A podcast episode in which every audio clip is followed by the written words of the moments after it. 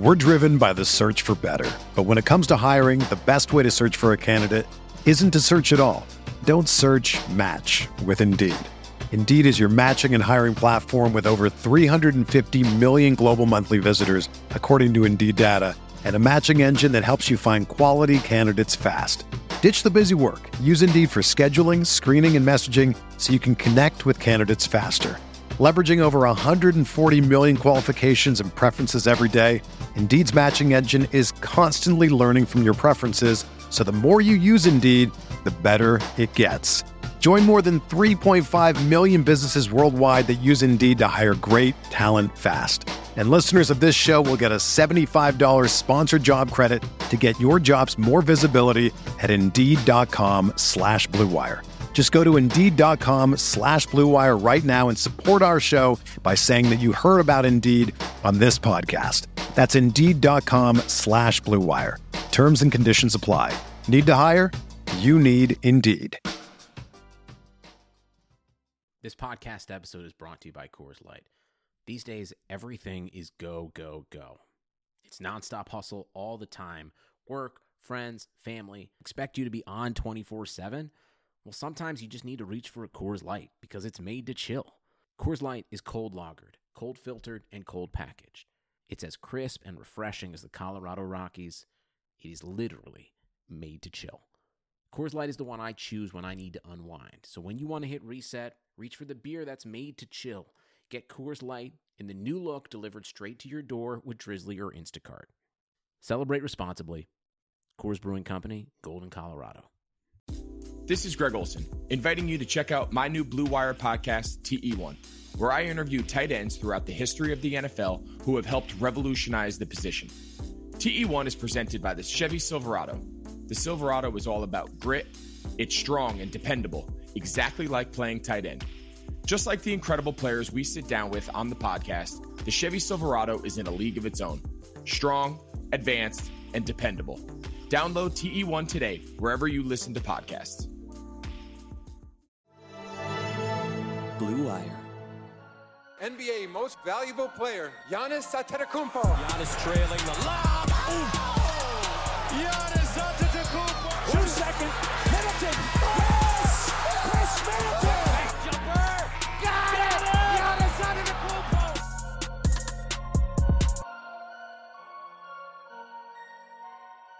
Hello and welcome to the Eurostep, a Milwaukee Bucks podcast, proudly a part of the Blue Wire Podcast Network.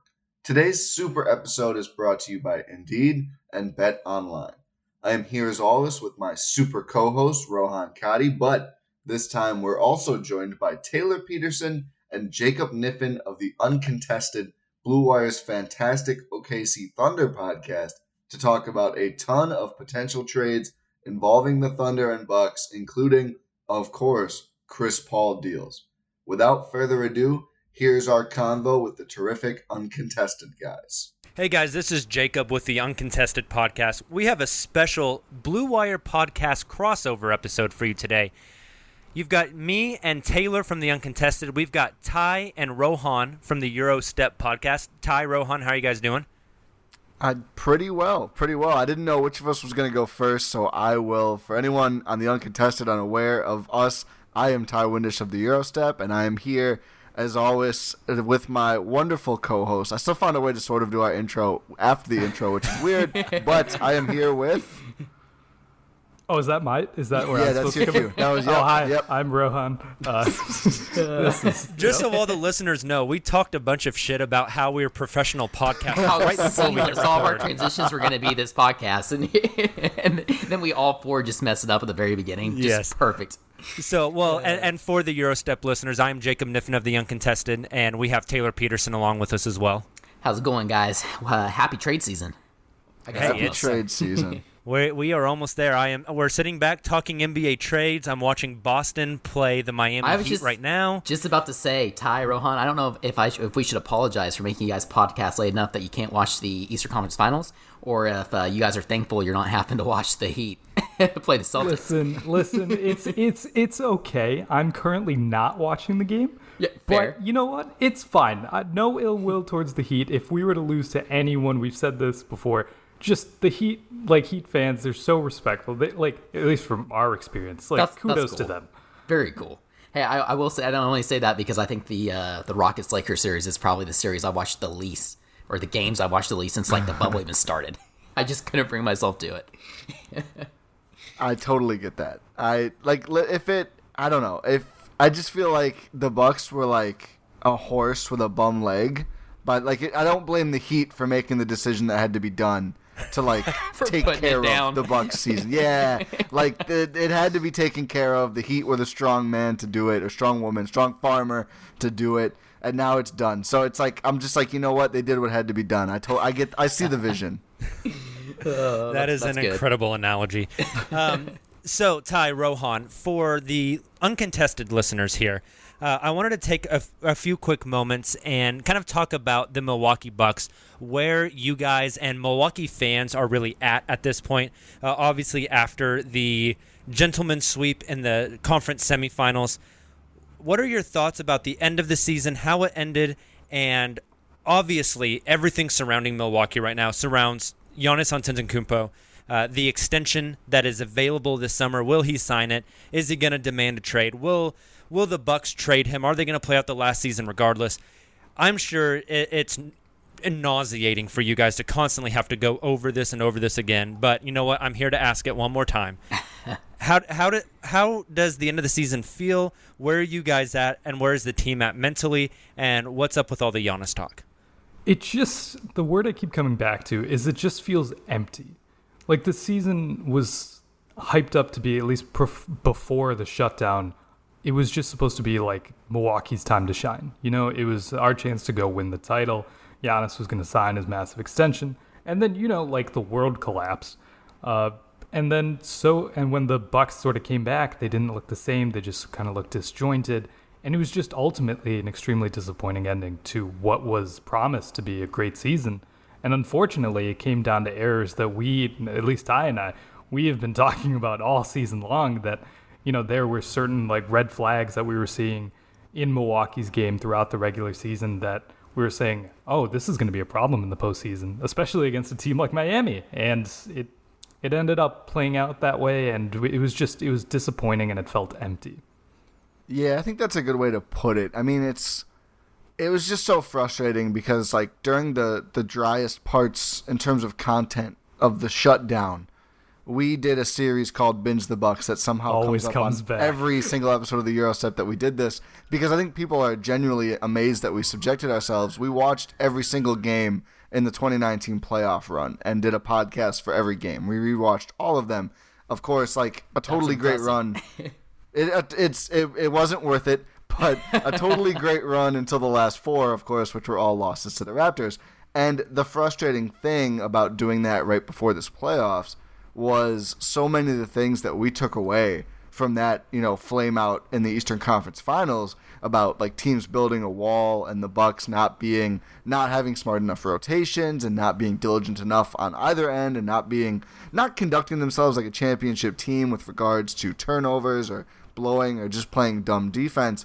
It just felt like so many of the same issues came up again, which made it really demoralizing. Like it's not like you know, even if they lost in the second round, it would still be a failure for their expectations, but it would be more less empty, I'll, I'll say, if like they trade blows with Miami over a seven game series and the Heat just play great basketball and win. At the end of the day, it sucks, but you can live with that easier. Right.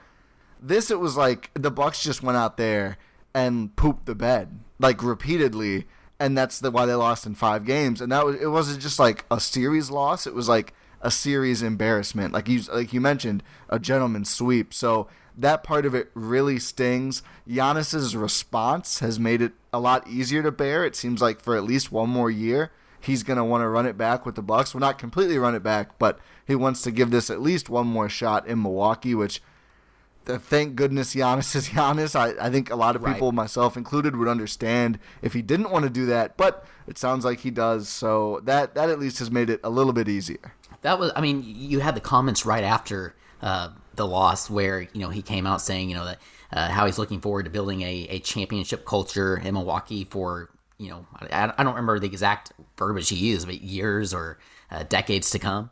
Um, and then, like you said, uh, he tied that he met with uh, with management and actually had a meeting um, and got to sit down with them and ownership and say, "Look, I want to stay here, but you guys have to help me out here a little bit. Like I want to be able to win." Um, and apparently, they had a, a fairly decent conversation. Um, and, and, and, talked about potentially, you know, spending um, spending more, going to the luxury tax to help Giannis out and to compete for these championships. So you're right. There's a lot of positive signs after that loss. I think that you guys at least can hold on to, like you said, even if it's just for this next season. Um, but I think some of those comments that Giannis has made has, has been almost has has almost seemed more long term. I think and uh, more not not quite so nearsighted. I guess. I think he's he's more of a guy. He seems like he he wants to be like a Tim Duncan. He wants to be like a Kobe. He wants to be like a Dirk. He wants to just stay with the same team but he also realizes the current NBA landscape and he right. wants to be able to, you know, be on a contending team. So he, I think I think his mindset is, "Hey, I want to stay here, but you guys have to, you know, let me keep wanting to stay here. Otherwise, if you just if you just don't do anything, I'm I'm going to have to leave." It's sort of like I want to be here for the long haul, but you know, like it, if the writing's on the wall, I'm going to take my exit. Yeah, he so, wants to be he wants to be seen as an all-time great, and I think that's that's plainly obvious. I mean, like he already has you know the regular season accolades of a player like that. I mean, not many guys get two MVPs. I think only three have gotten MVP and DPOY in the same season. So like clearly he's on that path. But I think Giannis is acutely aware that like winning championships is the way to really cement yourself in that top whatever. I mean, he idolized Kobe, and of course, so much of Kobe's mystique is the five rings. So I, I think I think it's really smart what he's doing in like kind of really putting the ball in the Bucks court, so to speak. Of like, listen, I will stay here. I want to stay here, but like I'm not just gonna blindly stay here my whole career if you're not going to build a winner. Like he's putting out the he's, he's put that out there for a few years now, honestly, that like I I don't have a problem staying in Milwaukee, but I do have a problem if like they're costing me prime years that I should be using to contend for titles. So I think it's a smart play on his part. I think the Bucks, for their part, feel pretty good about the chance of him eh, potentially signing the supermax. I, I think they do. I, I wrote this the other day. My new theory is that I actually do think he's going to sign it, even if the plan isn't to stay until 2026. Maybe there's like a, an understanding that if in a year or two it's just not working out, that they will be very, very accommodating for him asking to be traded somewhere else, which seems very anti Giannis, but I think he would maybe prefer that to playing out this last year of his deal, which I think we all know. Uh, everyone here covers a small market team who's been in a situation like this before. The media gets pretty unbearable for a guy like Giannis in the last year of his deal. I don't think he wants to deal with that. So we'll see. I could totally be wrong. It's mostly just speculation, but I do know like the Bucks feel pretty solid about where they're at, which seems like seems better than anticipated like right at the end of game 5. So the the entire time you were you were talking there and maybe the the Eurostep fans and the, your listeners are going to hate me for saying this and I apologize. Oh boy. I can feel it. Everything you just said is the same stuff that Taylor and I said uh, in 2016. Yep. I, yeah. I Kevin it. Durant is going to be the next Tim Duncan. He's the next Kobe Bryant. He's going to play out his entire career at one franchise. He loves where he's at. Uh, he wants to win titles. They're building a team around him. They just made the Western Conference Finals. They were a Klay Thompson barrage away from being in the NBA Finals and probably being favored. He's coming back. Everything's going to be great. This team is ready to compete and then everything came crashing down because he got swayed by the Golden State Warriors. I'm not saying that's going to happen with Giannis because I want Giannis to stay in Milwaukee incredibly bad. And, and I think a lot of that is for num- number one, I just, I, I love Giannis. I love watching Milwaukee play. But number two, like you mentioned, it's the small market aspect, right? If Giannis leaves Milwaukee, that's just another example of a star that grew out of a small market and left. And you, mentioned it. We're, we're all four of us cover a team in a small market. We want to see these players that they draft, that they spend all that time developing, decide to stay in their home market and decide to play it out in that small market team. For those reasons, I absolutely hope Giannis stays. I'm just saying we've been down that path, and sometimes everything looks good, and then it turns out that the snake bites you. I mean, it, Jacob and I also have trust issues, though, right? I think our trust issues stem from 2016. Taylor. Right, right, exactly. Um, and it is kind of interesting, though. You know, all that there are still rumors or, or, similar rumors, I guess, of you know Giannis and his relationship with Steph, which just makes me want to vomit every time I see him. nah, nah, we're, sure we're changing you, you the narrative. Also... It's Embiid and Steph now. Uh, there you go. There we go. There you go. Okay. I'm into it. Like it. So okay, well, so let, let's flip the coin and look at the OKC perspective before we get because I know a lot of our listeners are tuning into this because they want to hear us talk trades. We are definitely on our way there.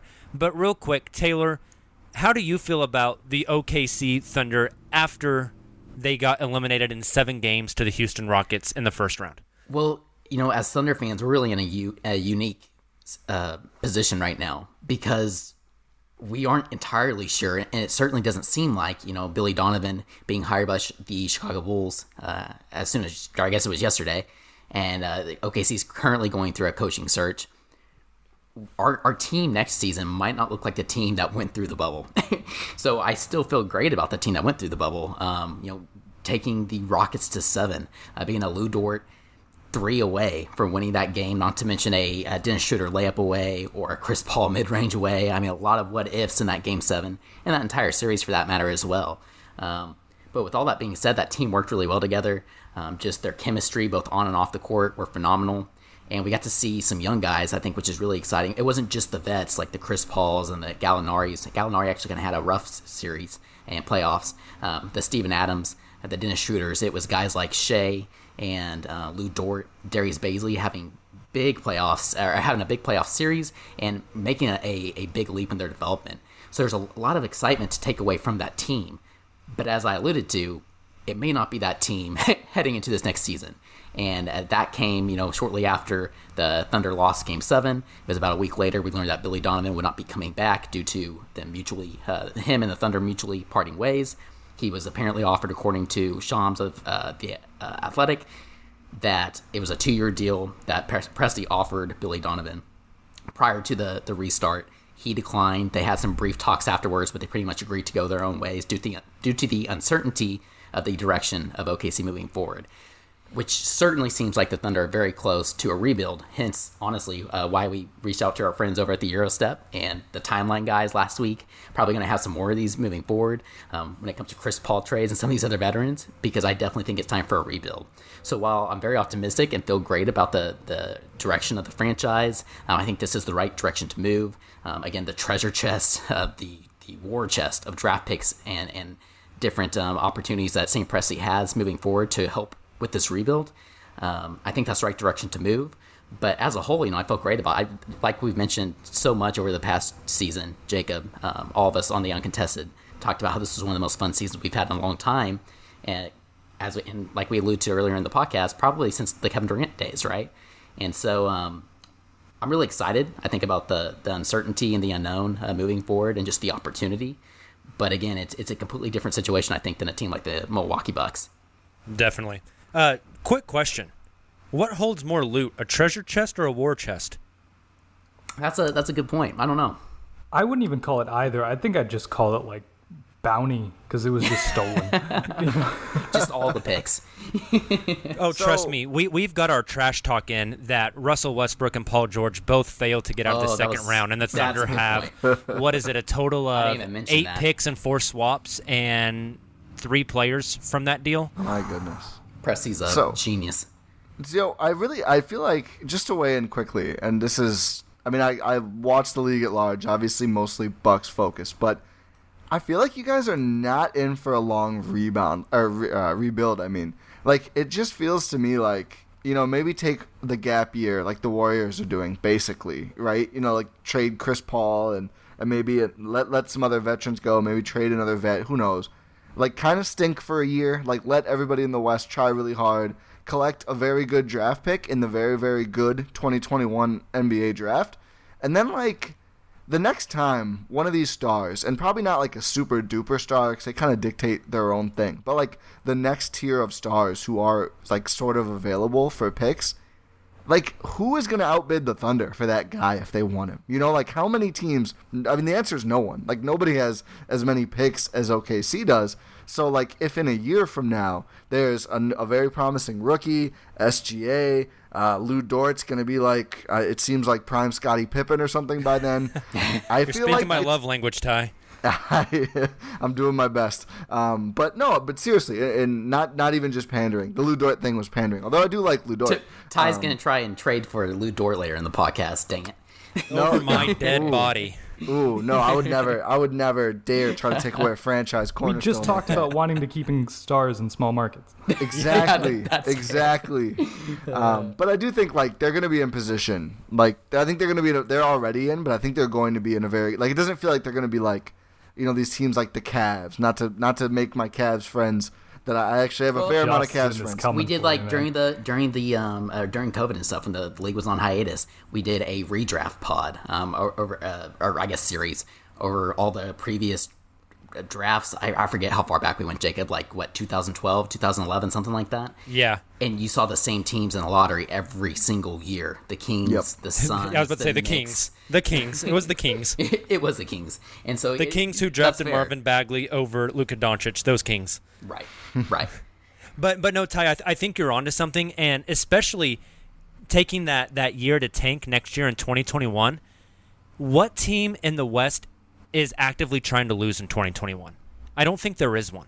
Right, Literally. exactly. Min- Minnesota So- wants to win. They just went out and got, uh, you know, KAT's D'Angelo running Russell. mate. Yeah. You know, uh, Zion and the New, New Orleans Pelicans want to win.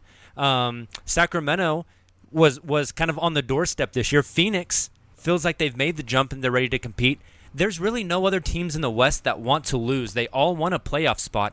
It's such an easy year in the West to tank next year. You don't and even like have you to mentioned, that 2021 class is insane. Yeah, right. That's the thing. Like, if, like to your guys' point, like if, if we, um, you know, were to trade away those veterans, you like you said, you don't really have to try because you're going to lose those games almost automatically while remaining competitive and letting guys like Shai and Lu and Bazley continue to grow. And tied to the points that you were making earlier, um, uh, we agree that it will be a shorter rebuild. But we actually disagree, I think, for the reasoning that you brought up, which is a popular opinion um, amongst NBA fans in general. Like, well, the Thunder can just go and trade for, you know, fill in the blank. Let's just say, you know, throwing a hypothetical name out there, Devin Booker or Karl-Anthony Towns if they get upset, or shoot, Joel Embiid, Ben Simmons. Yeah, Embiid was the one I was thinking Thinking of it- when I was talking. But I don't Oh, think Presti's, interesting. I don't think Presti's going to go that route. I mean, maybe if the opportunity's right, but in a small market like Oklahoma City, where you don't, you can't guarantee that these players are going to want to stay. Hence Paul George, hence Kevin Durant. Not to keep going back there, but I think they're going to want to find the next star in the draft. Right? They're going to want to uh, control that future on those those rookie contracts where you can keep a guy around, you know, sign him to an extension. You have him uh, uh, around for a long time and continue to build around SGA and some of these other guys, pair them to, uh, together. So rather than using all those picks to go and find that next Devin Booker or Ben Simmons, Joel Embiid, whoever it may be, we think he's that Presti's going to use those picks to trade up in drafts to get the next Cade Cunningham, um, Emoni Bates, etc. And that's how the rebuild is going to speed up, rather than going for that superstar that's already out there. Plus, you you have the ability to you know like sign veterans to you know be around these young players and actually be True. a competitive team outside of maybe just like one or two years of tanking. So you can actually you know have a fun team as well, Right, like that exactly. actually wins games. So it's it's it's it's a perfect rebuild opportunity. We've we've kind of compared it, and maybe this is homerism. Uh, it definitely could be, but the position that the Thunder are in, already with good young guys and Shai Gilgeous-Alexander, Darius Bazley, Lu Dort, kind of that foundation, the slew of picks. Uh, if if you hit on a 2021 pick, which the Thunder have two selections in 2021, their own and the better pick of Houston or Miami. Ooh. So it, it- I'm I'm just saying, there's a chance PJ Tucker is dead by Game 40 next year. Um, th- there is a chance. There's a chance James Harden is a Knick by next year. you Yeah. never know what There's a Houston chance ownership is going to do. Yeah, maybe house, the yeah. cheapest ownership group in the league. Um, but but so the Thunder have an awesome chance to get a legitimate like cornerstone in 2021. It feels very Boston esque in the Boston Brooklyn trade, Yeah. right? You, you you you traded off your vets. You got a ton of assets. The young guys kept you afloat and you just kept adding talent and adding talent. And I think the Thunder want to pull what Boston did and go find the Jaylen Brown and the Jayson Tatum. Which is to me, interesting. they already have the Jaylen Brown Right, and exactly. Shai Gilgeous-Alexander. Mm. We might now have they the gotta go Marcus find the Jayson and Lou Tatum. Dort, potentially. Yeah. Ooh. You know, I, I actually really like that comp, but I do want to say like I certainly I wouldn't I wouldn't trade the 2021 picks. Like I'd definitely go in on that draft. And I guess like maybe this is like too specific for it to even be worth saying, but by like get a guy who's available, I don't mean like when they went and got Paul George, even though Paul George was like really want to go to LA and the Thunder were like, no, we have the stuff, like trust us, and it it kind of worked. I mean, if Kawhi wasn't Kawhi, maybe he's still there, but like it has to be like a Jimmy Butler kind of situation where you do like a little light tampering and you can kind of feel like the guy is receptive, like he's really just looking for that right franchise to kind of You send Dwyane Wade to Chicago. I guess that is step one. That is step one. Um, but like the the right opportunity, the right trust. I mean, like there's some players out there, like Jimmy Butler was, who I think wanted to be a franchise player very much, and a lot of teams either the fit wasn't right or they did like Chicago just didn't want to pay him for. I mean, you had to save that money for Cristiano Felicio, I guess. I don't know, um, but. I, I don't know. I, maybe it never happens. Like the, the those guys don't come available every year, but like a situation like that is where I can see That's where fair. like you, you can really see the fit and the, the player is not like the player does like there's some guys who don't mind small markets most guys prefer big markets but there's some guys who don't mind them so i don't know maybe it's so specific it's not worth saying but that's what i envision kind of like finding that culture fit Rohan, Definitely. And, and I think that, you know, the most likely target that they would go after uh, in that type of scenario is somebody who is currently on a rookie deal. Um, Yeah. Like, I flirted with the idea can you top, toss a couple of firsts to, to the Kings and go get Marvin Bagley? Um, You know, something like that. Can you, uh, we, you, speaking of the Knicks, can you. Uh, give them a, a lightly protected asset to, to go get a Kevin Knox, who obviously has underperformed, but I think part of that is just because it's the freaking Knicks, you know. But he's Um, also literally the worst player in the NBA. i would go frankie smokes if we're gonna do that's, the a, Knicks. that's a good point. but but things like that, you know, teams Yeah. where there's a player on a rookie deal where it doesn't look like it's working out, where the the front office is in disarray, where Sam Presti can kind of prey on that team. Rohan, you mentioned uh, Tr- uh sorry, you mentioned uh, Dwyane Wade going back home to Chicago. I guess we we just got to wait for Trae Young when he's ready to come back home to Oklahoma. There we There you go. go. There we oh there it go. is Boom. I'm ready. I'm ready. Um, all right, guys. So a little bit more before we get into the actual trade talks. Tell us where does Milwaukee most need to improve positionally in order to really make a title run with the Giannis next season, and what are the assets that they have to try to go out and make that happen? does head coach count as a position to improve That uh, Um, Yes. I feel like that's a mildly hot take. I'm gonna throw I'm gonna throw uh, Coach Bud in, in our trade talks later on in the second part. please yeah, you know Yeah, what do- do- sure go for it. Yeah, it really pains us to say this, but we will trade you, Coach Bud. Fine, you've twisted our arms. if you say Um, so, yeah. I, I think I would say the biggest positional need, like on court, number one, is a better offensive initiator, and I think like Khris Middleton is very, very good, but he's not like an exquisite ball handler. I don't think he puts other players in necessarily the best positions. Like he's a good passer, but he's not like a in- incredible floor general, if that makes sense. Like he's not bringing up the ball every single possession and running offense and getting guys the ball in their spots. Like he will find the open man and get them the ball, but I think a lot of it, a lot of what's holding him back is he just doesn't have an elite handle. And maybe it gets better, who knows? But someone like coincidentally a Chris Paul would be a perfect fit. Otherwise, I think, and I'll, I'll let Rohan weigh in here too. But like just more athletic two-way wing players. I think that's been something the last two playoffs. The Bucks just either have trotted out or not even uh, like known they couldn't even try to play. A lot of players who are just like too old, too slow, not reliable enough shooters. So I think an initiator is the most important, but they definitely need some better wing depth as well. Yeah, I think just any sort of creation on offense, just you, you need you need more. There's only so much you can ask for out of Giannis and Khris, and like Ty was saying, Khris even has his limitations. Giannis has faced defenses that make himself limited. Eric Bledsoe is Eric Bledsoe, um, so you're just you're not you're not getting like championship level creation from this team as it's currently constructed. I will say, like Ty, you were you were spot on in saying that more explosive like wings. I would just, I'd want. I know this is a lot to ask for, but just like a a big four, small five, just anyone besides Giannis that can switch onto a smaller guy and not get cooked, because that's a lot of the problems that goes with uh, the Bucks defense and how they run stuff is why they're so stuck into their defensive uh, into their their defensive game plan is because if you're trotting out Brook Lopez and maybe for five minutes every three games Robin Lopez, you can't you can't switch those guys. You can't you you can't have like an action where you're you know just completely stopping the opposing team's offensive creation. Just someone else besides Giannis that could do that would be great.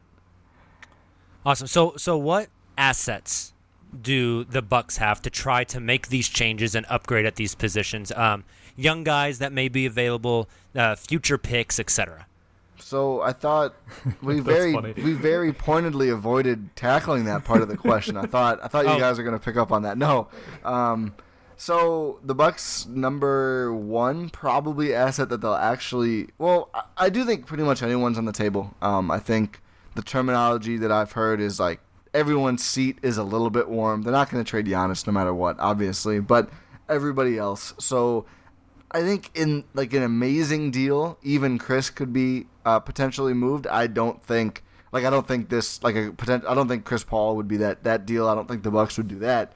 Um, but I, I do think if for whatever reason there's a player better than than we like there's a really good player we don't even know about, um, that could be possible. But in terms of things like actually on the table in most deals, they have the three picks they got from Indiana. So a 2020 first this year, 2020.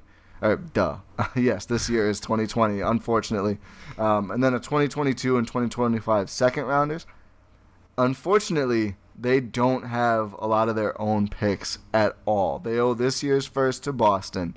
Then they owe a 2022 first round pick to Cleveland. And because that pick has three years of protections, the first pick that they can really trade now of their own is like a conditional 2024 that could get pushed back, I think, as far as 2026. So it's like I noticed that when I was playing around the trade machine. yeah, like I, I think the trade machine's even a little generous in what they offer. Like Yep. the Bucks do not have many picks at all, and the unfortunate thing, it looks like they have a lot of seconds, but that Cleveland pick also covers 2024 and 2025 second round picks.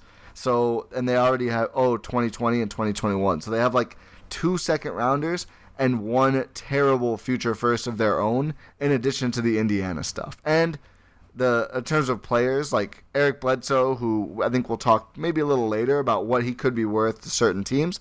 Donte DiVincenzo though is probably the guy who's got some value. He's like a young, promising player. He's shown some really good flashes. If you're a PIPM person, he does really, really well there. Um, so I think he would be like the most tantalizing young player trade I chip. think I think we can just stop at Donte. Yeah, yeah. I mean, I don't think anyone's that interested in DJ Wilson. If you are, we can throw in DJ Wilson. That's not a problem on our end. Awesome. Well, so let's get into some of these trades. But before we do so, let's take a minute and tell our listeners about who's sponsoring this podcast today.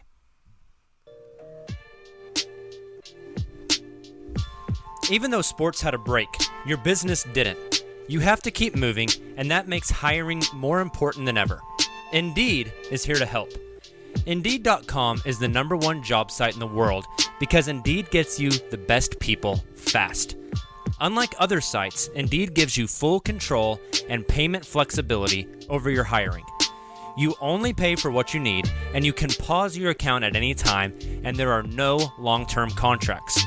Plus, Indeed provides powerful tools to make your search that much easier. Just like sponsored jobs, which are shown to be three and a half times more likely to result in a hire. With 73% of online job seekers visiting Indeed each month, Indeed is going to get you the important hire you need, just like they have for over 3 million businesses. Right now, Indeed is offering our listeners a free $75 credit to boost your job post, which means more quality candidates will see it and fast. try Indeed out with the free $75 credit at Indeed.com slash BlueWire. This is the best offer they have available anywhere. Go right now to Indeed.com slash BlueWire. Terms and conditions apply. Offer valid through September 30th. The wait is finally over. Football is back. Now we're doing this crossover podcast with the Eurostep guys, and I'm sure that there's probably quite a few Green Bay Packer fans listening to this podcast. You guys not might not be at the game this year, but you can still be in on the action at Bet Online. Bet Online is going the extra mile to make sure you can get in on every possible chance to win this season. From game spreads and totals to team, player, and coaching props, Bet Online gives you more options to wager than anywhere else. You can get in on their season opening bonuses today and start off wagering on wins, division and championship futures all day, every day. Head to Bet Online today and take advantage of all the great sign-up bonuses. Don't forget to use promo code BlueWire at betonline.ag. That's BlueWire, all one word. Bet Online, your online sportsbooks experts. Okay, even though this is a crossover episode, I'm not going to be deterred. I get to play one of my favorite sounders on our entire podcast, which is our trade sounder. Uh, Ty Rohan, uh, I'm just going to to tell you you're welcome in advance. okay. I'll trade you my level 2 Magikarp for your Charizard. Deal. It's a disaster. Take trading, disaster. Oh, I love it. My, we need sounders. I just learned this. We need we sounders. do. Rohan, we, we need, we need this. a soundboard. I feel We Lunch need him this up. Pokemon and Donald Trump. I don't know if you could have a more interesting three man combo. um, but uh, but we are about to try to trade you um, our Magikarp for your Charizard. So let let's get to work, guys. Um, do we start with the most obvious one on the table, the Chris Paul deal? Yeah, Yeah. I, I think that makes the most sense, right? Definitely, definitely. So, obviously, the challenge of a Chris Paul deal is just the, the sheer salary: forty-one point three million owed to Chris next season. Uh, making that match really anywhere in the league is is a tall task. Um, so, I think I speak for both Taylor and I that the Thunder are interested in draft picks. Uh, if, if you guys can can give us a deal for Chris Paul where we can make the salaries match up, maybe you throw in a Donte DiVincenzo. Uh, but I think we're really interested in snagging that Indiana pick from you this year. Which do we know where that falls? I don't have take Twenty a Thunder. fourth overall. Oh, so the Thunder would have 24 and 25 in the 2020 draft. Um, if you guys can can construct a deal that includes that pick, I bet we would be very interested. Yep.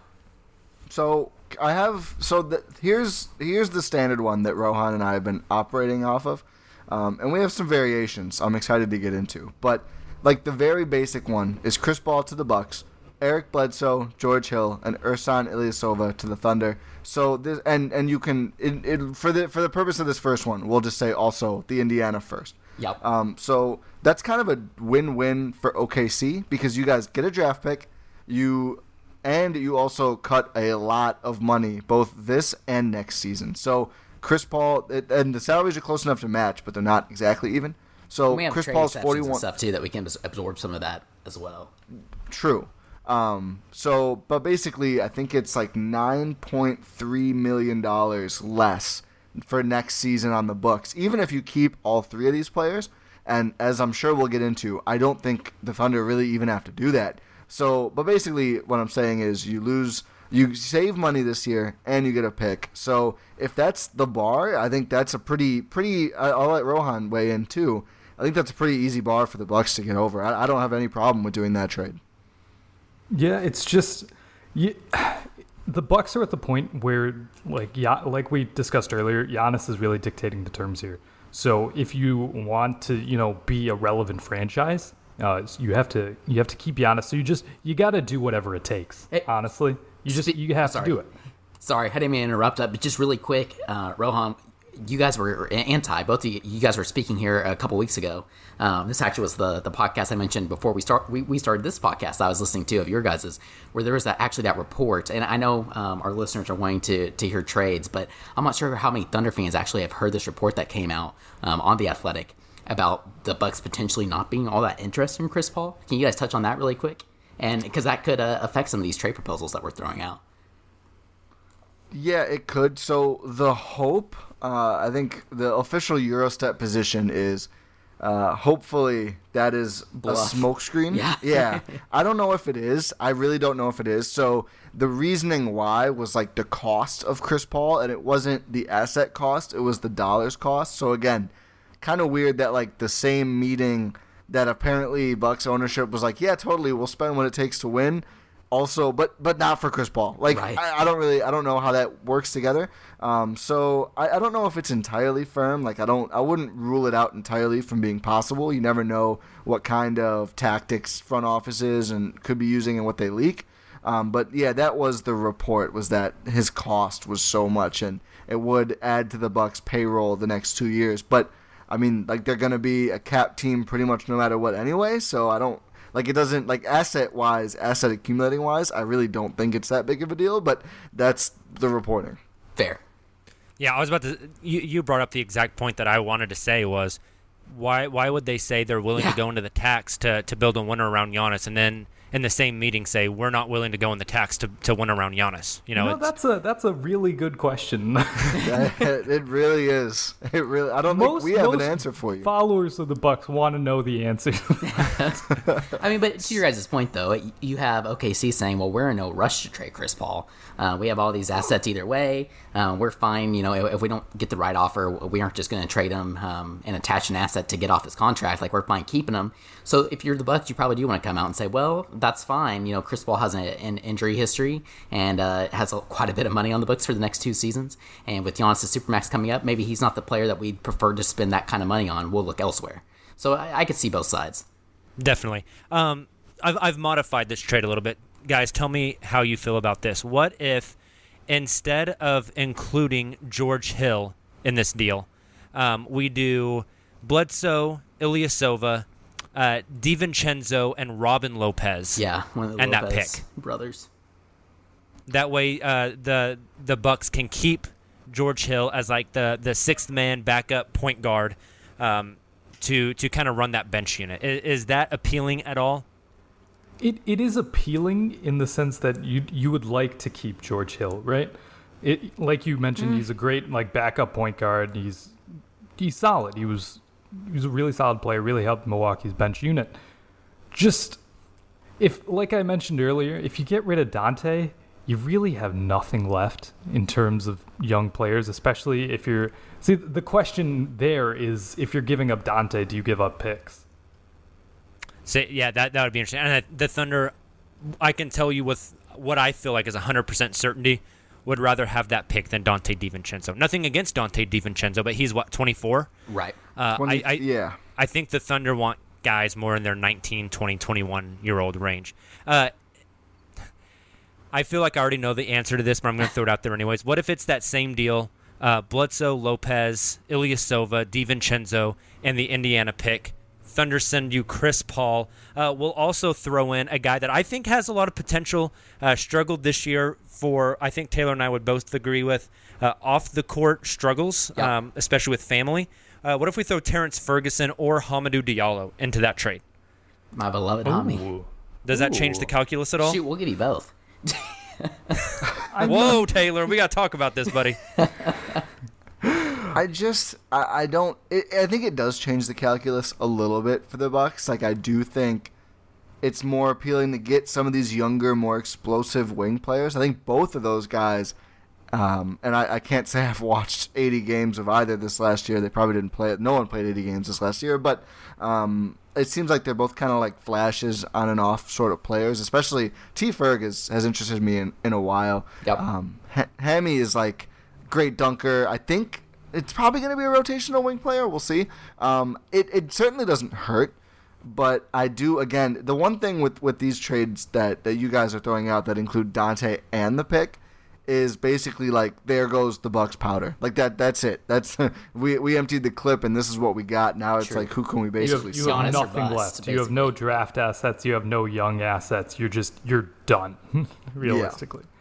No, that that definitely makes sense. Um, I don't know, Taylor. What do you think? Would you rather have DiVincenzo or the pick? I absolutely would rather have the pick. Uh, Jacob, we would rather give you the pick, Yeah, and, honestly. and I think that makes. I think both sides would probably agree there, uh, as well both Yeah. GMs and uh, for for OKC specifically. Jacob and I have talked about you know in a draft with so much uncertainty, if we could have even just two uh, picks in the twenties, you know, because OKC is currently getting Denver's. I guess it's like the twenty what twenty eighth pick overall, Twenty fifth pick. uh, twenty fifth pick. And so you combine those two, and you can potentially move up into like right outside the lottery, maybe. You know, you're talking like maybe pick 15, pick 16. And in this draft, you might end up drafting. I mean, I don't want to say the next Giannis because that's such an exaggeration, but you could maybe get a, a a player who slips down into the teens because of all the uncertainty in this draft. That shoot, maybe you get your superstar. I don't know. It doesn't seem like there's any This is- superstar talent in this draft, but you guys kind of get what we're saying. You know, you can use those those lower picks to kind of move up in this draft if you if you have a guy that you really like and, and are targeting. No, I totally agree. I think this is a great draft to have. Even even like 24, 25 is not terrible, but especially if you consolidate and move up to like somewhere in the teens. These guys like uh, Maxi, who I really like. There's like I, I I don't like him enough where like I would take him at one or anything. Right. But it's like if you if you have the 16th pick and you walk away with a guy like that, or like I think Pat Williams is a guy Pat people Will. like. Then you're like, you know, maybe maybe this guy really works out. I think you're really happy with walking away with one of those guys. What if I told you instead of Donte, we could maybe find a way to get you guys a second first round pick in the next couple years in this trade? Oh yeah, that's oh, interesting. Oh, yes. So yes. So here's what I what what I think, and I'm sure Rohan has some. Is hopefully I'm not scooping you too much here, Rohan. So basically, the thing I've been looking at, and I meant, I alluded to this earlier, so I'm glad I remembered to follow up on it. All the time on Eurostep, I allude to something and then like remember four days later, Story and then I never life. got back. I'll be mid-sentence yeah, it's, and forget. it's tough. it's tough. Um, but I came back this time. So Eric Bledsoe, like I don't think the Thunder, frankly, give much of a damn about Eric Bledsoe, and I you don't know the blame Thunder them for doing originally drafted Eric Bledsoe. Oh Did they really? Full circle. Yeah, they they drafted him, but he was part of a draft night deal for the Thunder to move up because they really needed a center, and so they got Cole Aldrich for Eric Bledsoe. Good times. Yikes. Presti is a great Um, GM, not one of his best moves. I No, mean, it's not. like maybe. What? What do you, Rohan? No, Ro- no, no. We're here to boost Eric Bledsoe's trade value, Rohan. Come on. Um, but in all seriousness, I do think, like, I don't think OKC cares about him, which is totally fair. But I do think there's some teams that would really enjoy adding an Eric Bledsoe. Like, I think especially in the East, We've, right? we've talked about this on our podcast. Like, Yeah, you- if, you if- because our thought before you go on, our thought was if we get Eric Bledsoe, he's available at the trade deadline. Someone come get him. right, Give up an asset and come get him. I think him. Ty's about to say though, forget that. We'll just skip that and we'll yeah, find a team team. it. But yeah, so so continue. Exactly. No, totally, totally a three-team configuration. We've looked at a lot of these, and I think the Knicks is one that makes a ton of sense. Like, I think the Knicks ownership finally, finally, maybe not the ownership, but at least their front office has realized, like, listen, they got like the the superheroes to save us and go from worst to first in one year. They're not coming. It's not happening. So I think they, I think they want to be like competent. Like I think that's their next step. Like they just want to, you know, let's be a serious It's a basketball ask team. for. It, it apparently it is, but I think li- listen, if you look at like look at their neighbors in Brooklyn, the the Nets were like a fun story, but truthfully not a great basketball team. They made the playoffs. That was their shining achievement. So I feel like the Knicks thing right now is very much like let's become a real team and then maybe someone will want to come save us from mediocrity. They have two firsts in 2021. Neither looks very good. Um, actually, one's a swap. So they have one incoming first in 2021. They have a lot of picks coming in. They have a ton of seconds coming in. But they have a first from the Clippers this year. So maybe they throw that in. You guys have three 2020 firsts Oh, that you can then use to move up or draft three players. Otherwise, so that's the first, and I don't know what it is off top. I'm, I'm assuming it's very bad, but a 2020 Clippers. Otherwise, they also have a 2021 Dallas pick, which, again, is this going to be two overall? No, I think Dallas is going to be very good. Right. Uh, maybe they even protect it just in case, like top 10 protected or something like that. But either the 2020 Clippers pick or the 2021 Dallas pick goes to OKC, as does Eric Bledsoe. And all they send back is Wayne Ellington and Elfrid Payton. The appeal here is they make 600 or 800k less than Bledsoe this year, and they're both expiring. So you go from a guy in a three-year deal to two guys who, and maybe even these guys, like maybe someone gives you a second-round pick for Wayne Ellington at the deadline because he's like supposedly a shooter. Who knows? But even if they don't, like, who cares? You know, like just let That's the contracts fair. expire. and get that cap space. So like these are the kind of things I've been looking at and thinking like now OKC gets two first round picks.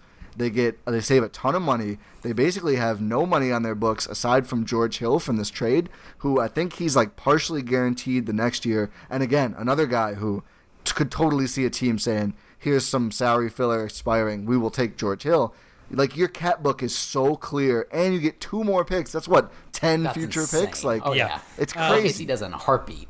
Yeah, and, and I don't know if Dallas would give up, or no, sorry, not Dallas, but New. York would give up that Dallas 2021 pick, but that's what the Thunder would covet in that trade. Yeah. If you can get that Dallas 2021 pick, even if Dallas is a, a home court team in the first round of the playoffs next year, and that pick ends up being pick 22, 23, the Thunder are all over that because that 2021 class is good. That would give the Thunder three picks in 2021. They would have their own, the better of the Heat or the Houston pick, and then the Dallas pick. That's pretty wild. Now I If will the Thunder can tank bad enough and get like pick three, four, five, and could you trade three, four, five plus those other two first in 2021 to move up to number one or two and, and get a Cade Cunningham?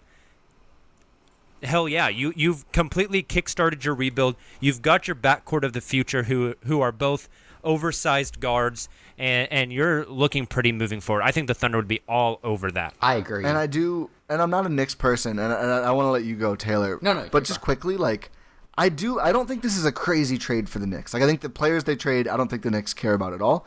And I like, again, I think the Knicks want to be decent. Like, I think the Knicks want to make a run for the playoffs. They now have a head coach in Tom Thibodeau who, like, really loves defense. And I don't know if you guys are aware of this. That is like Eric Bledsoe's thing is defense. Second team all defense this last year. So the Knicks get to parade that out as like, look, we have a real capable point guard who plays really good defense now. He's to raise our floor. You don't have to worry about him collapsing in the conference finals because the Knicks are not going there in 2021. I think it makes sense for all the teams. I think like the Knicks also have a lot of picks. They're not going to be able to use all of them. So it's like, why not consolidate one? Maybe you lightly protect it or whatever, just like to make sure you're not giving up. Like if something crazy happens in Dallas, like lottery protected, who cares? I, I don't know. I think it makes enough sense for all sides. We'd have, we'll have to do a three way collab pod and get a next Yeah, person get- to make get sure. the small guys on here. I We're like just gonna have the whole damn Blue Wire team on this podcast. well, let's do a gi- gigantic trade trade podcast. I love it. Uh, actually, Todd, that's really funny that you mentioned that because I, that, that's what I was going to bring up. Is that I the only thing that like maybe makes me hesitate a little bit there is the quote unquote rumors, if you want to call them that. I mean, who knows how true, but you know the whole Rose and Chris Paul connection. Will the Knicks be also wanting to bid for Chris Paul? Are they going to be competing against one another? Will, would they be willing to help out the Bucks to get CP3? And to your point, if they if they're kind of looking at the more um, more long term future and building it the right way, um, kind of like you know doing something like the Thunder are doing, or doing something like maybe more similar like what the Bulls are doing, then I think you're right. I think it's a move that absolutely makes sense for them, and honestly, would be really good for them. But if they're wanting that next star just to get butts in seats whenever that's allowed to happen again because of COVID, you know, they, they might be bidding against Milwaukee for Chris Paul. So it, it's fascinating.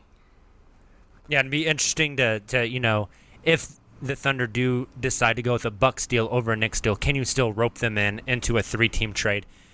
I also just want to point out that let let's say this hypothetical. I think this is my favorite one, uh, pulling the Knicks in for the third team. Uh huh. If that happens, I'm a, I'm a big fan of like tracking a trade uh, over multiple times that it happens. This would essentially mean that the Thunder traded Russell Westbrook for four first round picks, two swaps, uh, and and second team All NBA season from Chris Paul. Goodness. That's not bad. That's stupid. That's pretty good. Can confirm. yeah. Um, the the other one that's that's fun for, for your listeners. I, I think all Thunder fans know this, but the Thunder traded Serge Ibaka for Victor Oladipo and Domantas Sabonis. Uh, those two players then became Paul George, uh, which then became six picks, two swaps, Shai and Gallinari. But but who was traded for those for Sabonis and Oladipo? Serge Ibaka. Yeah, that's what I said. Do you Oh, not listen to me, sorry, I thought you just said it. No. Jesus. Sorry. Stop watching the Boston game and pay attention. Actually, I got I'm teasing. The Magic should have been relegated after he's that want me to trade. pet him. That's oh my goodness. They got half a season of Serge Ibaka. It's so yeah, crazy. they they ended up trading Sabonis and Oladipo for what essentially ended up being Terrence Ross. Yep. Talk about God, what a- incompetent front office. Glad they. Uh, I they I, I can only bit. imagine that Orlando fans are probably just, along with Knicks fans, just perpetually on suicide watch. There's like, I, I Oh. feel like Fultz going to them for like basically nothing was like the NBA gods way of saying like Magic fans don't check all the way out. This guy might be really good in like 2 years. Here's something. Here's here's your carrot so you don't have to pretend like Fournier Vucevic is going to bring you anywhere soon. So like I, I feel like that's at least that's good. Yeah, true. Um, that's fair. So so let's shift gears. I, I I think we would all say yes to that. Chris Paul to Milwaukee, the Thunder getting kind of the filler and the picks from both Milwaukee and the New York Knicks. Uh, are we all in agreement on that? That's absolutely Yes. my favorite. I love that idea, Ty. I definitely. So let's shift gears then. Is there any interest on Milwaukee side? Let's say the Thunder do end up dealing Chris Paul to to a Philly or uh, to to a Chicago or to a Phoenix or wherever. Is there any interest in the Bucks to make a run for Dennis Schroeder? Mm. Rohan, I'll- is this your guy? Nah, you got it. You got it. I feel bad now. I think totally. Like I think this is something that I had brought up on on our last pod. Like if Chris Paul goes somewhere else, or if the Bucks just are not interested in paying him, or maybe even like if they are like open to it, like I could see a case for being more interested in Schroeder. I just have no idea what the price is going to be. So I'll be fascinated to hear from you guys. Like salary matching wise, I think what like Bledsoe would get it done. Again, I don't know. I don't again. I don't think. Yeah, yeah, OKC is interested in Bledsoe that much, but I think salary wise that gets it, or probably like a combination of Ersan and stuff or Hill and stuff. Um, but I would be super interested in Dennis Schroeder. I mean, there's a guy who looked like a stud in the playoffs and in the bubble. Like he really seemed to take that leap. He is obviously much much younger, although I think he is still like 27. He's not like 27, yep. 23. He's not 23 or anything, but he's not you know 37 or 35 or however old Chris I mean, Paul is. 30, two years older, 33. two years older than Giannis. So I mean, right there in his his uh his age range, I guess that you'd be wanting to Yeah. surround him around. Yeah, and, Yeah, and, and and Schroeder had the best best season of his career this year uh, in Oklahoma City, playing with that three guard, that lethal three guard lineup, uh, and really increased his three point shooting as well this year. Um, he he's a spark plug in every sense of the word. So I obviously a Schroeder for for Eric Bledsoe deal does line up salary wise. Now the Thunder would be taking back about one and a half million dollars in this deal. Uh, and two more years of a Right, contract. Exactly. Um, if we just did Bledsoe for Schroeder and you throw in that Pacers pick, uh, I think that gets it done. If, oh my goodness, yes. Yeah, see, a- and I think that's kind of a Thunder fans' consensus is that you know the shooter in our and I mean we're biased obviously, but felt that he honestly deserved six man of the year. But regardless, six man of the year finalist. Um, the way he was able to play and just his demeanor, I mean, he really kind of turned around his her his whole uh, his whole reputation around the league when he came to Oklahoma City, being willing willing to come off the bench all those years. We even talked, or all these years, I mean, the past two years. We've talked this season specifically about being the sixth man through this entire season when that three guard lineup was the best, uh, had the best net rating in the entire league. And then you have a guy like Terrence Ferguson who really struggled, who was starting. And then you had an undrafted rookie in Lu Dort who came in and started. I mean, it could have been very easy for Dennis to come to, co- to Coach Billy and, and like, you know, Coach, we, we when I'm playing, you know, we have the best lineup in the entire league. Why am I not starting?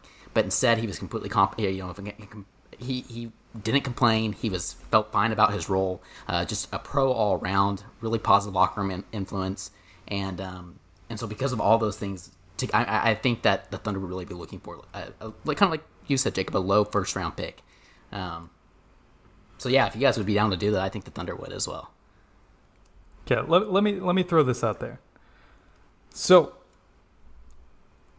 I, I I do like the idea of bringing Dennis Schroeder to Milwaukee, but if you guys don't want Eric Bledsoe, I know this would cost a little bit in terms of salary cap impact. How would you like Buddy Hield? Oh goodness, here we go. um, I think the casual Thunder fan would say, "Hell yes, bring the former Oklahoma Sooner back." Oh yeah. Um, I'm not a big fan. I mean, he can shoot the piss out of the ball. There's no doubt about that. But how old is Buddy now? Like we don't was even gonna know. say, we don't even Whenever know he was for playing sure. in college, he was listed at one age, but he was actually like a year or two older. Isn't he like 25 or 26 right now? I think so. I don't think the Thunder have much interest in in bringing in a guy on that big of a contract who's really not going to be a superstar, who's already uh, five or six years older than Shai Gilgeous-Alexander. Um, I don't think there's a whole lot of interest there unless we Or can you- reroute you- Buddy elsewhere. Yes, that's what I was thinking. Okay. Okay. I don't think you can do it in the initial trade because it'd already be a three teamer. Uh, but if if you have that asset, I'm sure a lot of like playoff teams would be willing to go get Buddy Hield for like a title run because they just like you said, he's just an insane shooter. So any team would want that. You can probably get something out of him. That that's interesting. Um, you know, I I think if that were to be the case, Presti would have to already have the second move set up before he makes the first move. You know, he'd already have to know where he's rerouting Buddy Hield.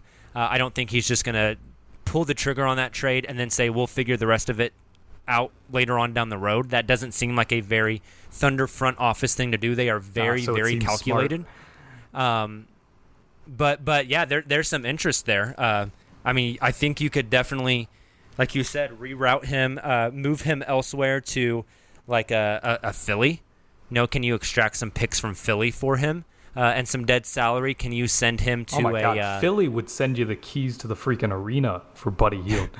Yeah, I mean, he, he makes way too much sense for that team. So yeah, can you can you organize something like that and make that work? Uh, that's interesting. I I don't know, Taylor. What do you think? I, I I'm kind of with you, Jacob. I, don't- I don't know if Buddy Hield is kind of the age range that they're looking for there um, on on this year's team. It would have been incredible. Um, but moving forward, a, a guy you want to surround Shai and, and Bazley and Dort around, I don't know if he's kind of the guy they're going to be looking for. They're going to going to want to be going a little younger. It's interesting, but if you can flip them like with a third team, like you mentioned, Rohan, I now now we're talking. If you can get some younger assets out of that, I think uh, that's absolutely something that Presti would be willing to explore. I, I just quickly to weigh in here.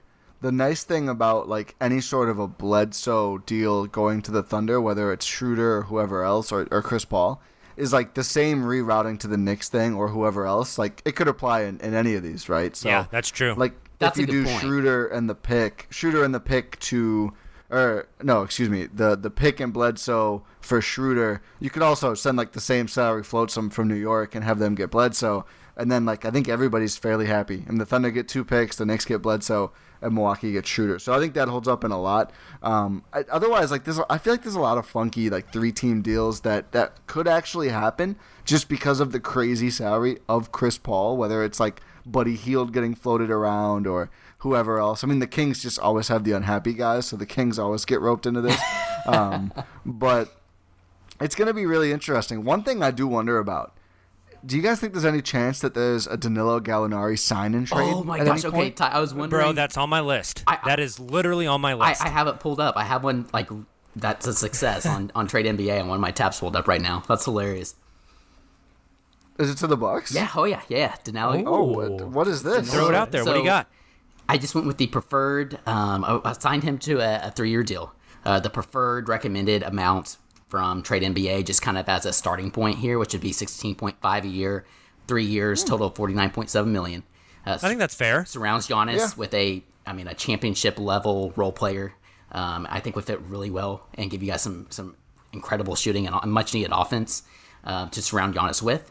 So in return, the Thunder would be getting Eric Bledsoe just for salary matching purposes, and you guys would give us that 2020 first rounder from Indiana, and also a that that future second round pick because, like you said, not a whole lot of options when it comes to first round picks that you guys have to offer. So uh, a first round and a second round, maybe that's a little low. I don't know. Uh, Thunder fans might not like that a whole lot, but in my opinion, I mean, there's a chance you're going to lose Gallo anyways.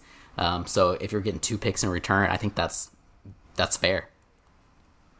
I think like almost even I see it's funny I, this is where you can see like the the inherent homerism Right, in all of us even though we're all good eh, fairly impartial observers but just because it's like an unrestricted free agency sign and trade like I don't know how much you usually I mean it, it obviously varies on a case by case obviously the Bucks did get 3 picks for Brogdon but cuz he's restricted theoretically they could have just said like no we'll keep him True. the Thunder don't have the same leverage. So I would love to do it. I think I haven't clicked to look, but I'm pretty sure like let's say Ersan and George Hill, who again, like Ersan is expiring, George Hill partially guaranteed after this very movable player, um, over to OKC for that same ish dollar amount on Gallinari. I would totally be down to give both of the Indiana seconds to do that because especially like just from the Bucks point of view, then you still have this the Indy first. You still have DiVincenzo if you want to move him or keep him, and now you get like this great impact player in as well, and basically like the spot of one good bench player in George Hill who like not great in the bubble and you know just not like I think positionally a forward who can really shoot the lights out makes a lot of sense for them. So I feel like that deal from the Bucks perspective looks really good. Like you still have a bunch of other salaries, you still have Bledsoe to trade. There, uh, there's Bud's something not gonna here. I feel like that for him makes to get hurt. It, it'll be great. yeah, totally.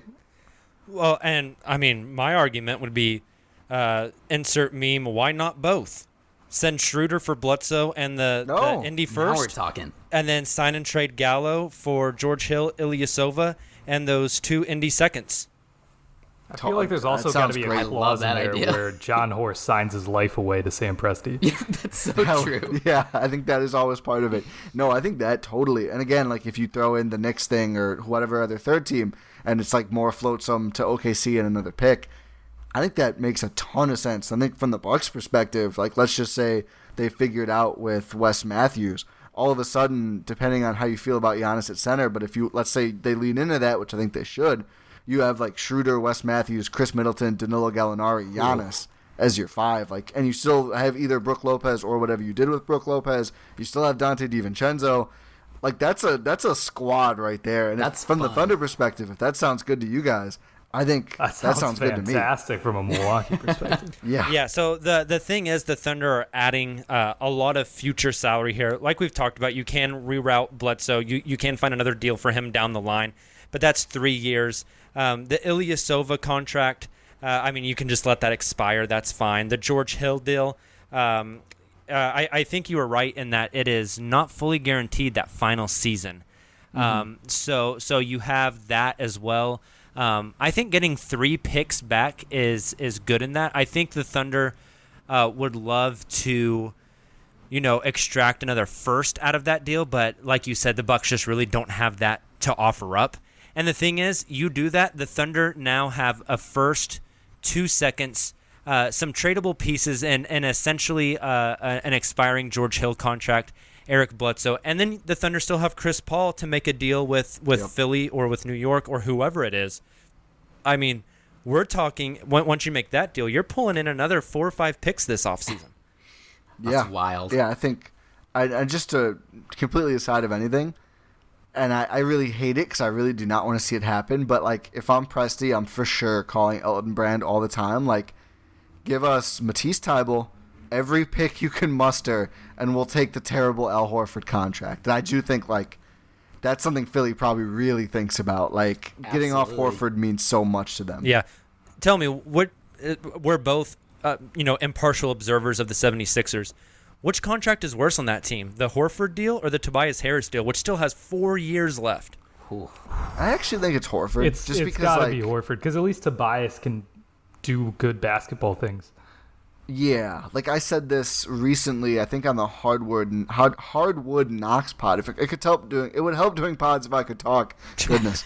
um, but like if I don't think it's really possible, or, or, or would even not even close to likely. I don't think it's really even possible. But like if for whatever reason the Bucks just sent out like a bunch of salary floatsome and ended up with Tobias Harris, like there's worse results. He's clearly overpaid. I'm not arguing that it's a good contract but he is still a good player. He's not that level of a max player, but he's like a solid 17 plus points, a few rebounds. Like he's not. You can't look at him as like a number one option on the wing, which I, for whatever reason, it feels like Philly did. But like I still think there's a good player there. Whereas Horford, he's like solid, but doesn't mesh with a lot of teams. I don't think he'd mesh well with the Bucks. Clearly not with the Sixers. And I think if you're looking at it from Philly's perspective you'd rather just like pay a bunch of money and have four guys who you really you can look at and see, yeah, I think they can all play together, than like pay a little bit less for Al Horford, who you're like, this guy hates it here, and I see why. Right. And, he- and No, I think I think we've fl- I think we flirted with the idea of like Horford, Thybulle, um, Zhaire Smith, and the Thunder getting their own 2020 first back from Philly Hmm. um, in return for Chris Paul. I think that makes you know you're Is taking that a- enough for you guys? I guess yeah. I guess Thybulle's good. yeah, I, I, I Big fan of Thybulle. Um, you know, Zhaire Smith probably ends up being nothing because he's been so injury prone. Because prone the in his career. 76ers tried to kill him. Yep. But They he's still poisoned that man. He's still only 21 years old, which blows my mind.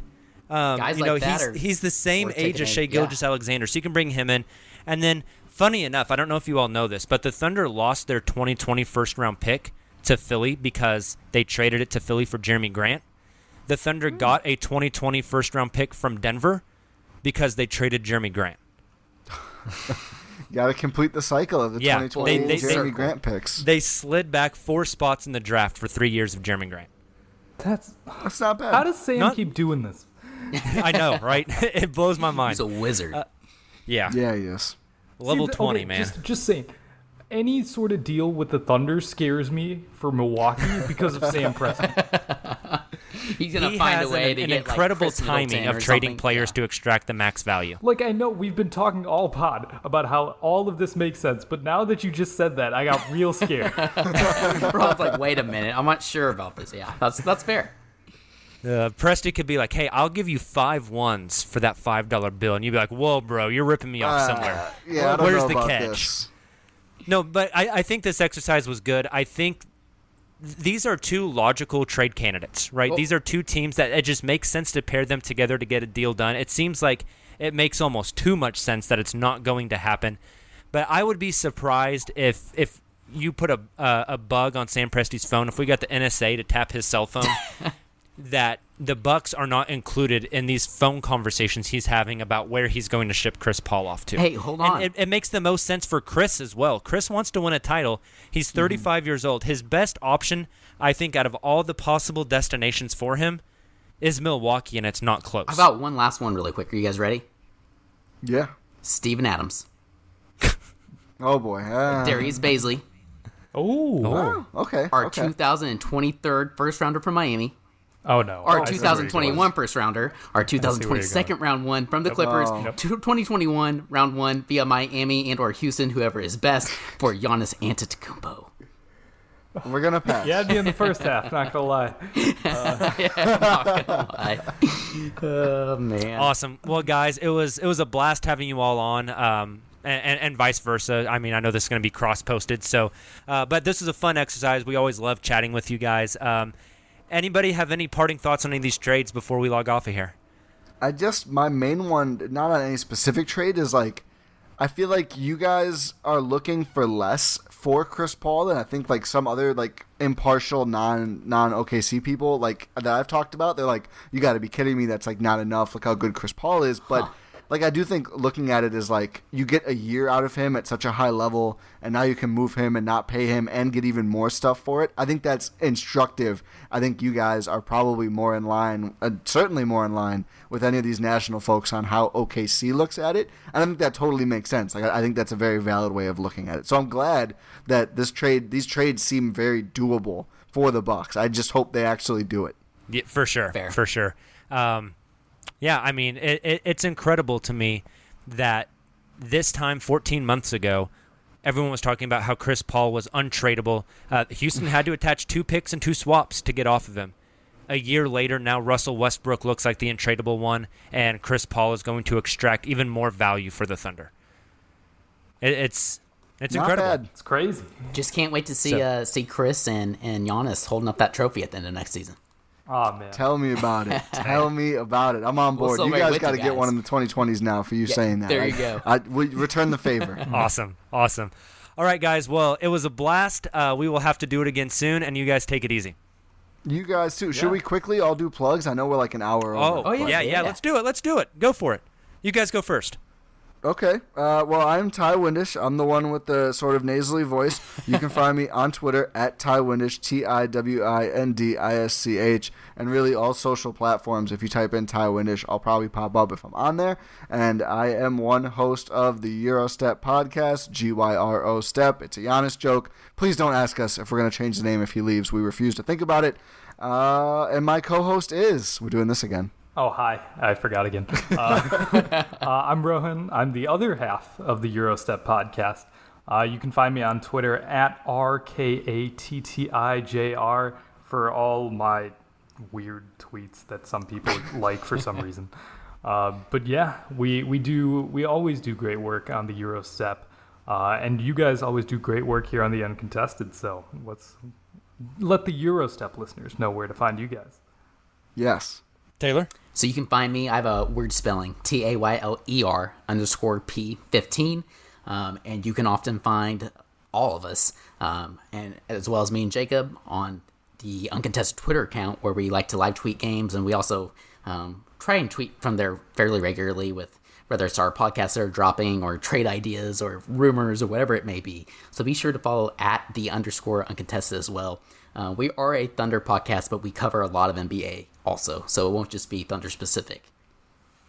Yeah, no, just echo at the underscore uncontested. You can also find me on Twitter at Jacob Kniffen. The last name is K N I F F E N. Uh, if you follow me, just be prepared for tons of Deni Avdija love. all um, the Deni that, love. That's that's all I tweet about. So uh, so if you are a fan of Israelis or Deni Avdija or uh, yeah yeah, I mean or the Thunder, follow me and uh, you might regret it. I don't know, but I would appreciate it anyways. Uh, and and likewise, the Gyro Step guys, you you all do incredible work. Absolutely. We're super happy to be able to do these crossovers with you. They're always a blast, and and we love chatting with you guys. And we'll have to do it again soon after one of these trades actually come to fruition. Let's hope so, man. I could not could not agree more. Thank you so much for doing this, and we I think I certainly had a great time. Definitely, Yeah, it was definitely. All right, fantastic. see you guys. All right, thanks for listening to this and every episode of the Gyro Step, folks. Please subscribe on your platform of choice. It really helps us out and it makes sure you never ever miss an episode. And if you're feeling truly awesome, go ahead and leave a rating and review if your platform supports that as well. I know Apple Pods does if you're listening on an Apple device. For even more Bucks content and discussion from Rohan and myself, go ahead and send either of us a screenshot of you listening to the pod or your rating and review, and we will get you in our Euro Group Discord, a community of Gyro Step and Bucks fans who have had a lot to talk about in recent weeks. It has been busy in the Discord. Thanks again for listening, and until next time, go Bucks.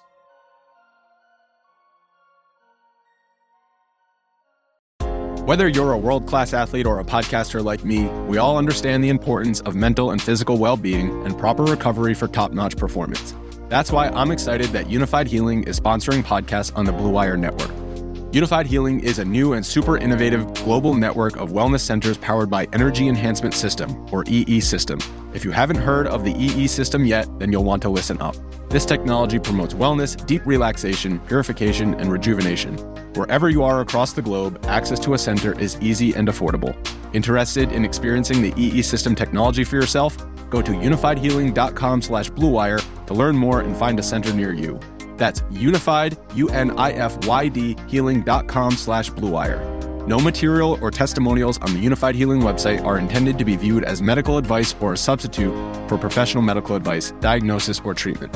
Always seek the advice of your physician or other qualified healthcare provider with any questions you may have regarding a medical condition or treatment and before undertaking a new healthcare regimen, including EE system.